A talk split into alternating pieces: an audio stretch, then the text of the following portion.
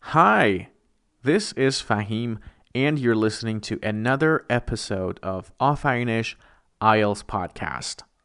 با من تا آخر این اپیزود همراه باشید.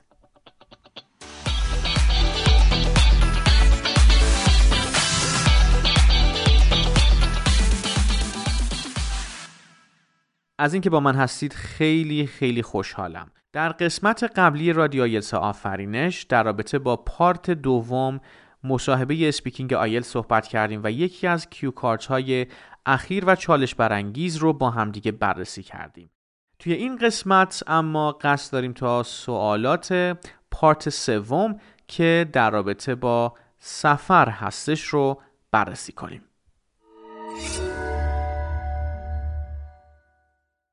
یکی از نکاتی که حتما حتما برای پاسخ به سوالات این قسمت باید در نظر داشت اینه که تایم اضافی به فکر کردن راجع به سوالات به شما داده نمیشه. همین قضیه اهمیت کار کردن روی موضوعات مختلف قبل از ورود به جلسه آزمون رو برجسته تر می‌کنه. سعی کنید از لغات و اصطلاحات مرتبط به خوبی استفاده کنید و از زیر رو کردن ایده ها برای اینکه بهترین جمله رو بسازید شدیداً پرهیز کنید. این موضوع باعث پایین اومدن فلوئنسی یا همون تسلط شما میشه.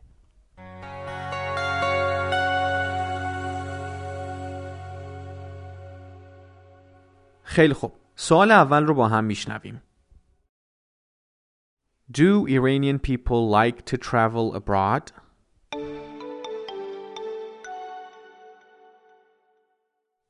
و حالا یک پاسخ احتمالی به این سوال رو با هم بیشنویم.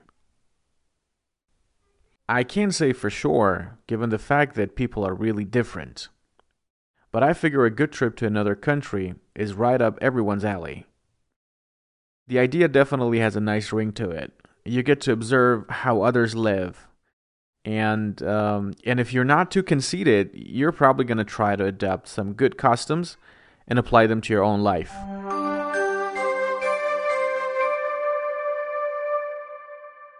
یه تعداد از عبارت ها و اصطلاحاتی که توی این جواب به کار رفت رو با هم بررسی میکنیم. Something is right up someone's alley. زمانی از این اصطلاح استفاده میکنیم که میخوایم بگیم یه چیزی مناسبه برای شخصی. و خیلی به کارش میاد. For example, I can say this job is right up your alley man. یعنی این شغل برات کاملا مناسبه. Something has a nice ring to it. زمانی از این عبارت استفاده می کنیم که می‌خوایم بگیم یه ایده یا یه چیز مشابهی خیلی جذاب به نظر می‌رسه. For example, they're going to increase the salaries. I can say, well, that idea has a nice ring to it. I like it. عبارت بعد کلمه conceited هست. conceited به کسی اطلاق میشه که از خود راضیه و فکر میکنه به اندازه کافی پیشرفت کرده. With that conceited attitude, you will never make any progress.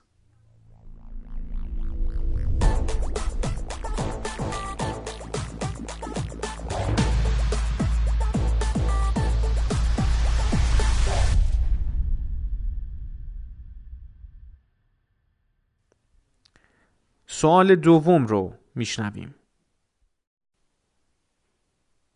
Who prefers traveling abroad, the young or the old?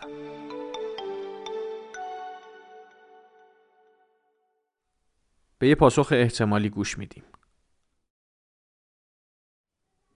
Well, youngsters are more vivacious and bubbly. You know, they're all about getting out there and experiencing everything by themselves. On the other hand, the elderly usually seek peace and quiet. Somewhere off the beaten path with picturesque sceneries to gaze upon, and the trip to a whole new country most of would sound vapid to them. That's what I think.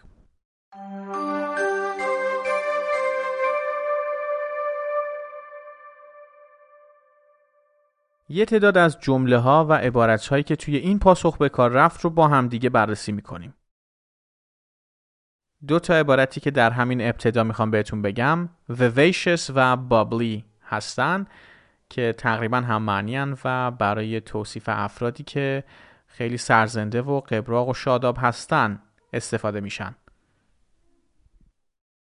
My friend Jane is vivacious and has a bubbly personality. کلمه بعد off the beaten path هست. از off the beaten path زمانی استفاده می کنیم که می‌خوایم به مکانهای بکر دست نخورده و جاهایی که خیلی توسط افراد مورد بازدید قرار نمی‌گیرن اشاره کنیم. For example, we went somewhere off the beaten path on Nature's Day. Picturesque به معنای دیدنی. Take a look at this picturesque view. عبارت بعد که slang هستش most deaf هست که مخفف شده most definitely. For example, you most deaf need to look for a new place to live in. کلمه بعد vapid هست. معمولا به چیزی اشاره می‌کنه که خیلی بیمزه و یا چیزی که اصلا جذاب نیست. The idea of living in the jungle is vapid to me.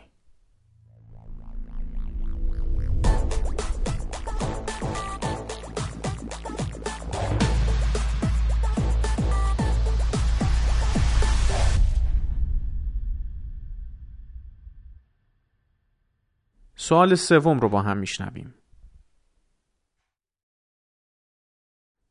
Which is better for knowing more about a country, traveling or reading books about it?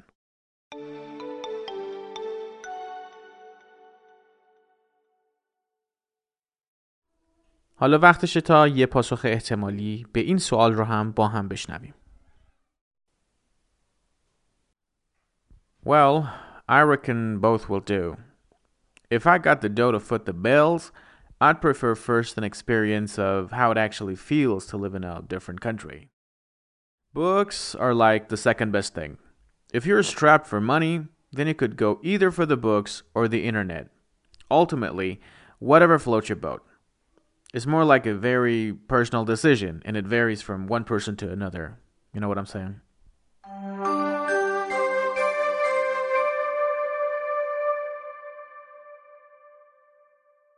تعدادی از لغات و عباراتی که توی این جواب به کار رفت رو با همدیگه بررسی میکنیم.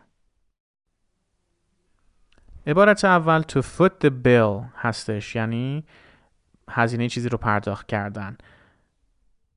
James had to foot the bill at the hotel. Strapped for money زمانی استفاده میشه که می‌خوایم بگیم به پول نیاز داریم و پول کافی نداریم. For example, Amir was strapped for money, so I had to help him out. عبارت بعدی whatever floats your boat یعنی همون کاری که بهت حال میده رو انجام بده اون کاری که دوست داری رو انجام بده For example, you can either come with us or go. Whatever floats your boat.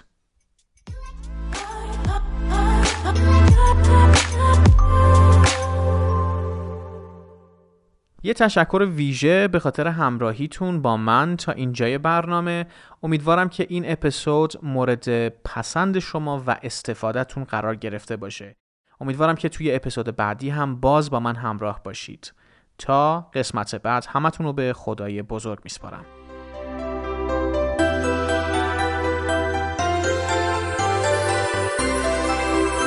خانه آیلتس آفرینش.